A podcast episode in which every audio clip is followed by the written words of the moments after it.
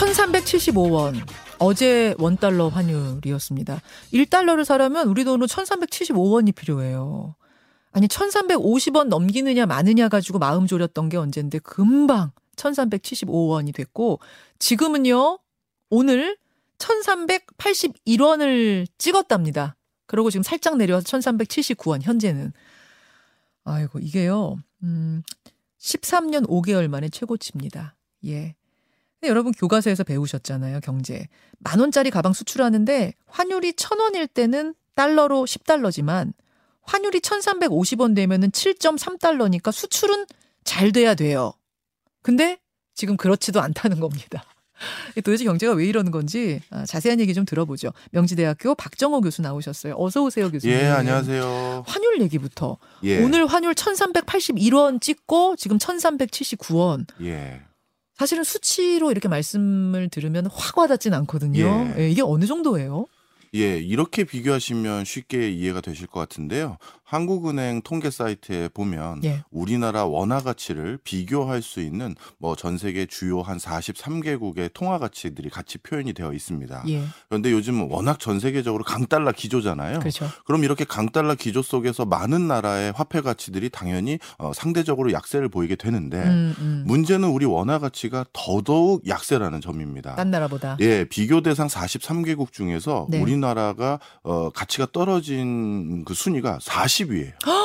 그러니까 세 개 국가 빼고는 나머지 국가들의 화폐 가치는 그나마 견실하게 버티고 그나마 있는데 선방하는데 우리나라는 이제 가장 많이 떨어진 왜 거예요. 이렇게 훅 떨어졌어요, 우리는? 뭐 사실 실질적으로 맨 어, 밑- 우리보다 밑에 있는 세 개 국가를 보면 예. 아 이게 우리나라가 정말 그 화폐 가치가 많이 떨어졌구나를 어딘데요? 알 수가 있는 그세 게요. 개가. 세 개가 이제 영국하고요, 예, 예. 아르헨티나하고 예. 스웨덴인데 어. 이세 나라의 내부 사정은 정말 어, 처참한 수준이거든요. 아. 영국 같은 경우는 소비자 물가 상승률이 이제 10%대에 와 있고요. 와. 아르헨티나 같은 경우는 70%대 와 있고 그다음에 발트 3국과 스웨덴 이런 국가들이 지금 10% 발트 3국은 20%대 어. 소비자 물가 상승률이거든요. 예, 예. 그러니까 이들 국가들 같은 경우는 음. 내부 상황이 더더욱 안 좋다 보니까 화폐 음. 가치가 급격히 추락할 수밖에 없지만 우리나라는 그럼 왜 이렇게 어, 음. 원화 가치가 약- 약세로 돌아선 거냐? 예. 예, 구조적인 이유도 하나 있긴 있습니다. 뭐냐면 한국은 그 어느 나라보다도 대외 의존도가 높아요. 그렇죠. 그러니까 그 외국 상황, 그러니까 외부 상황에 대해서 크게 영향을 받죠. 음. 그리고 또 음. 한 가지, 우리나라는 그 금융시장이 가장 개방도가 높은 국가 중에 또 하나입니다. 아. 그러니 외부 상황 변화가 있었을 때 돈이 썰물처럼 들어갔다 나갔다 할 수 있는 구조가 있는 한 번에 나라거든요. 쑥 들어오고 쑥 나가고 그렇죠. 맞아요. 그러다 보니까 요즘 이렇게 환율 자체가 뒤숭숭한 상황입니다. 아니 근데 교수님, 우리 경제는 수출 의존도가 높기 때문에 전에는 환율 올라가면 그래도 수출은 잘 된다 이랬잖아요. 예. 근데 왜 지금은 수출도 적자예요? 예, 원래 통상적으로 환율이 올라가면 그래도 수출 실적에는 긍정적인 기여를 하는 부분도 있긴 있었습니다. 음. 근데 지금은 어 대외적으로 우리의 어떻게 보면 고객층이라고 할 수 있는 국가들의 경제 상황이 지금 뭐 소비를 할 수 있는 상황이 아니에요. 아, 예. 사줘야 되는데. 예, 뭐 IMF, 음. 월드뱅크 집계한 연구 보고서마다는 좀 차이가 있습니다만 음. 지금 신흥국들 중에서 네. 우리 예전에 IMF 외환 위기처럼 어 외환 위기 또는 금융 위기가 우려되는 국가로 분류되는 나라들이 한 40개국이 돼요. 아이고. 근데 이런 신흥국들 대부분 우리 한국산 제품들의 주요 고객들이거든요. 그렇죠. 그렇죠. 근데 그런 나라에서 지금 우리 물건 안 사주고요. 예. 그 다음에 이제 중국이 또 지금 어, 코로나 19로 인한 사회적 거리두기, 그 다음에 미중 간의 갈등으로 인한 음. 어, 여러 가지 대외 여건이 안 좋아지면서 음. 우리나라 수출, 중국 수출이 또 차단되어 있는 상황이죠. 아. 이런 것들이 어, 이 환율이 올랐다고 수출 성적을 호재로 음. 기대하기가 어렵게 만드는 요소로 작용하고 있습니다. 그러니까 우리 물건 10달러 하던 게 환율 때문에 7달러 됐다고 해서 거기서 덥석 사줄 수 있을 정도의 그렇죠. 경제 상황이 아니다. 맞습니다. 아, 네. 그런 거군요. 지금 1,400원 돌파도 시간 문제다가 사실이에요? 어, 충분히 가능성이 있어 보입니다. 아, 어. 어, 이게 여러 가지 이유가 있는데요. 예. 어, 이제 앞으로 어, 우리나라 외환 시장의 구조적인 변화도 우리가 하나 이제 고려해야 될 시점이 좀 온 것 같아요. 그건 무슨 말씀이실까요? 예, 원래 외환 시장에서 네. 우리 원화를 뭐라고 부르냐면 proxy 통화라고 부릅니다. 음. 어, 쉽게 말씀드리면 대용 통화 이렇게 번역할 수가 있을 텐데요. 사실 국제 외환 시장에서 우리 원화는 이렇게 투자의 대상에서는 살짝 비켜가 있어요. 아, 아. 우린 뭐 기축 통화는 아니니까요. 그렇죠. 예. 그런데 외환 시장에서 우리 원화가 주목받았던 이유들 중에 하나는 바로 위안화를 대신해서 투자할 수 있는 통화라고 간주됐었어요. 아 위안화 대신 그러니까 중, 예. 중국 돈 대신 맞습니다. 음. 왜냐하면 중국 경제와 한국 경제가 동조화 흐름이 굉장히 공고했던 시절이 지난 한 15년 가까이 있거든요. 아. 우리 한국에서 반도체, 디스플레이, 배터리를 중국에 판매하면 예. 중국이 그걸 완성품으로 조립해서 예. 그 다음에 뭘 판매하다 보니 중국의 수출 성적이 좋아진다, 중국의 경제가 음. 좋아진다라는 건 바로 한국 경제도 맞물려서 덩달아서. 좋아진다라는 시그널이거든요. 음. 그러다 보니까 중국의 위안화 가치의 상승 하락과 우리 원화 가치의 상승 하락이 거의 맞물려 있었어요. 예, 예. 그런데 이제 위안화 시장은 아직 개방도가 많이 낮거든요. 그렇죠. 그렇죠. 그러다 보니까 거기에 직접 투자하기엔 여러 허들들이 있어요. 예, 예, 예. 그런데 딱 위안화 시장에 투자하고 싶은 많은 외환 시장 참여자들이 위안화 투자는 제도적으로 허들이 있는데 음. 어 그거와 똑같이 가치를 연동하고 있는 원화 시장은 대신 투자하기가 용이하거든요. 그래서 많이 샀던 건데. 그래서 많이 샀는데 예. 자 그런데 최근에 어떤 기조냐? 중국 경제가 정말 어, 불안불안하거든요. 어. 그러다 보니까 위안화 가치도 급락한 상황이고 게다가 미중 간의 갈등이 앞으로 더더욱 고조될 것으로 보여지다 음. 보니까 중국의 이렇게 뭐 수출 실적 호조라든가 국제적인 경제 참여도가 옛날 같지 못할 거라는 전망이 많아요. 그렇죠. 그러다 보니 위안화에 대한 투자 관심 매력도가 떨어지니 상대적으로 원화에 아. 관심 있던 사람들도 조금 등을 돌린 거죠. 이래서 떠나가고 저래서 떠나가고 그렇죠. 우리 우리 돈을 좀 사람들이 사줘야 우리 가치가 올라가는데 그렇습니다. 그러니까 원화 가치 계속 떨어진다. 그래서 1,400원 벽이 깨지는 것도 시간 문제라는 얘기가 그리고 하나 더 있는데요. 예. 이게 또 더욱더 중요한 건데 뭐예요? 어, 지금 음, 미국 연준의 파웰 의장 같은 경우 지난번 잭슨 홀 미팅이라고 해서 전 네. 세계 사람들을 대상으로 자신들의 정책 기조를 설명할 때 음. 굉장히 강한 말씀들을 많이 하셨어요. 네, 센 말리 많이 했어요. 예. 그러면 미국 연준이 올해 어, 금리를 인상할 수 있는 기회가 음. 연준 회의가 세 번 있거든요. 예, 예. 그럼 그 세 번에 걸쳐서 두 단계 혹은 세 단계씩 계속 올릴 가능성이 높아요. 금리 계속 올린다는 예. 거잖아요. 그런데 우리나라 음. 이제 한은의 금통위원회의는 두 번 남았어요. 어, 어 그러네. 그리고 한은 총재께서 예. 그동안 약간 이제 예고 아닌 예고를 해, 해주셨는데 예. 민간에서 대비하라고 예. 앞으로 회의가 있을 때마다 매번 금리를 한 단계씩 인상할 가능성이 높다라는 의견을 좀 피력해 주셨어요. 네네. 그럼 어떻게 되느냐? 미국의 연준은 세 차례에 걸쳐서 금리를 두 단계 이상씩 연이어 올릴 수가 있고 음. 우리나라는 딱 두 번 남아서 그때마다 한 단계씩 올릴 가능성이 높아 보이는데 네. 그러면 미국과 우리나라의 금리 역전 현상이 더 심화될 수가 있겠죠. 그러면 또 우리나라에 투자했던 돈들이 그나마 남은 게 또 빠져나갈 수 갈. 유인들이 더 생기는 거죠. 그러다 보니까 아까 질문 주셨던 아. 이러다가 1,400원도 볼 수 있는 거 아닙니까라고 했었을 네. 때 그런 가능성도 꽤 있어 보입니다라고 말씀드릴 수 있는 요인들이 이런 거죠. 하, 그렇군요. 아니 참 금리를 그러면은 이렇게 이런 질문하실 수 있어요. 우리 두 번 열 때 한 번에 확 떠올리면 되는 거 아니에요? 이러실 수 있는데 또 그게 그럴 수가 없는 게 그럼 물가가 같이 오르니까. 그 맞습니다. 중요한 얘기 해주셨는데요.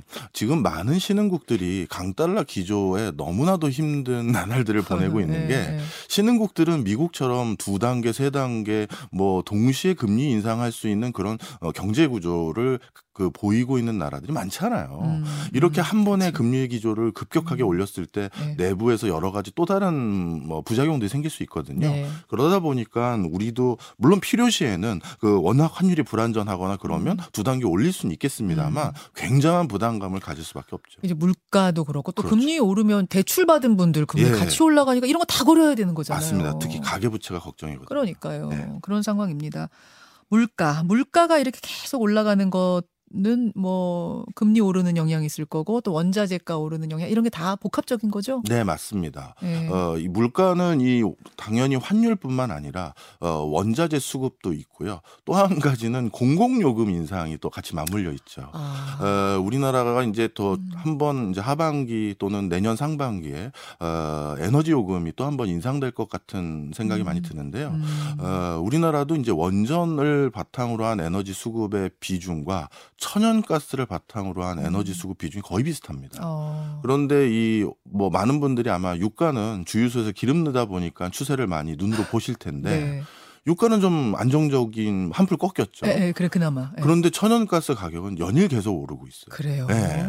작년 대비 10배 뛰었거든요. 어, 10배요? 예, 예. 그러다 보니까 이 그리고 천연가스 가격은 더더욱 오를 가능성이 높아 보이고요. 와. 그러면 이제 우리나라도 이런 에너지 관련한 공기업들은 음. 에너지원 자체 수급에 이런 난항을 겪을 수 있기 때문에 음, 음. 어, 당연히 공공요금 인상이 또 앞으로 더 추가적인 물가 상승 압박 요인으로 작용할 것 같습니다. 하긴 유가는 막 우리가 피- 피부로 느끼는 거니까 정부에서 억지로 지금 막고 있잖아요. 막 이렇게 지원도 해주고 뭐 어쩌고 저쩌고 하면서 근데 천연가스는 사실 어떻게 되는지 국민들은 네. 잘 모르니까 그냥 한두 끝도 없이 올라가고 있었군요. 네. 이거를 사실은 공장 돌리고 뭐 다 하는 예, 거니까.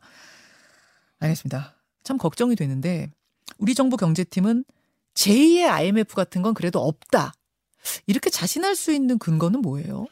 일단 뭐 그분들 입장에서 좀 설명을 좀 드리면 음. 그 정책 당국의 책임자가 어, 환율 시장이 우려스럽습니다라고 하면 진짜 우려가 생깁니다. 그건 그래도 예. 우리 IMF 올 것 같습니다. 이럴 순 없죠. 그럼요. 제가 생각해도 환율 불안합니다라고 하면 진짜 뭐 1,400원이 아니라 1,500원까지 바로 갈 수도 어, 있어요. 주식 시장 난리 나죠. 그렇습니다. 그래서 많은 국가의 정책 위반자들은 이런 걸 구두 개입이라고 하죠. 예, 적극적으로 이런 안전망을 만들고 있다, 논의하고 있다, 적극 개입해서 환율을 방어할 음, 거다 음, 이렇게 음. 말을 할 수밖에 없는 걱정 입장이에요. 마십시오. 예. 이렇게. 음. 예, 그런 이제 발언을 할 수밖에 없는 입장이라고 보시면 되겠고요. 그런 과정에서 그럼 실질적으로 그러면 어려운데 음. 일단 안정시키려고 어르고 달래는 거냐? 그러니까 그게 네, 궁금한 거죠. 맞아요. 그게 궁금한 거죠. 근데 일단 지금 상태로는 어렵다고 보지는 않아요. 아, 왜냐하면 우리나라의 국가 신용 등급만 하더라도 네. 아주 간단히 말씀드리면 우리 바로 밑에 있는 일본 네. 전 세계 엔화는 가장 안전 자산의 기축 통화라고 할 수 있잖아요. 엔화. 일본의 국가 신용 등급보다 우리나라 국가 신용 등급이 높죠. 아 그래요? 네. 그런 것들은 아직까지 한국의 펀더멘탈이 상당히 안정적이다라고 국가에 그 국제적으로 바라보고 있는 거예요. 그 외환 보유고 뭐 이런 거 다 같이 보는 거예요? 그렇습니다. 아. 그리고 한국에 이제 국채를 발행했었을 때 네. 우리나라 국가가 정말 불안불안하면 그 국채를 외국에서 안 사주거든요. 안 사죠. 그런데 아직까지는 전혀 문제가 없어요. 아 사요. 예. 예. 그러다 보니까 지금 당장 예. 위기를 볼 수 있는 시그널은 아직은 없다. 음. 근데 제가 아까 말씀드렸잖아요. 우리나라 외환 시장의 근본적인 패러다임 변화가 생기고 있는 게 하나 있다라는 거죠. 바로 위안화 시장과의 결별. 그러다 보면 옛날과 같이 원화를 들여다보는 또 하나의 중요한 축 중에 하나가 사라졌으니 네. 이제 옛날 수준으로만 방어할 수 있다라고 생각하면 안 된다라는 것이고요. 아. 그 다음에 미국의 그 뭐라 할까요 긴축 기조가 내년에도 계속 이어질 것 같은 것을 우리가 우려하고 있는 상황에서 음, 음. 추가적인 버퍼는 충분히 어, 더 논의하고 만들어 놔야 될 상황으로 보여집니다.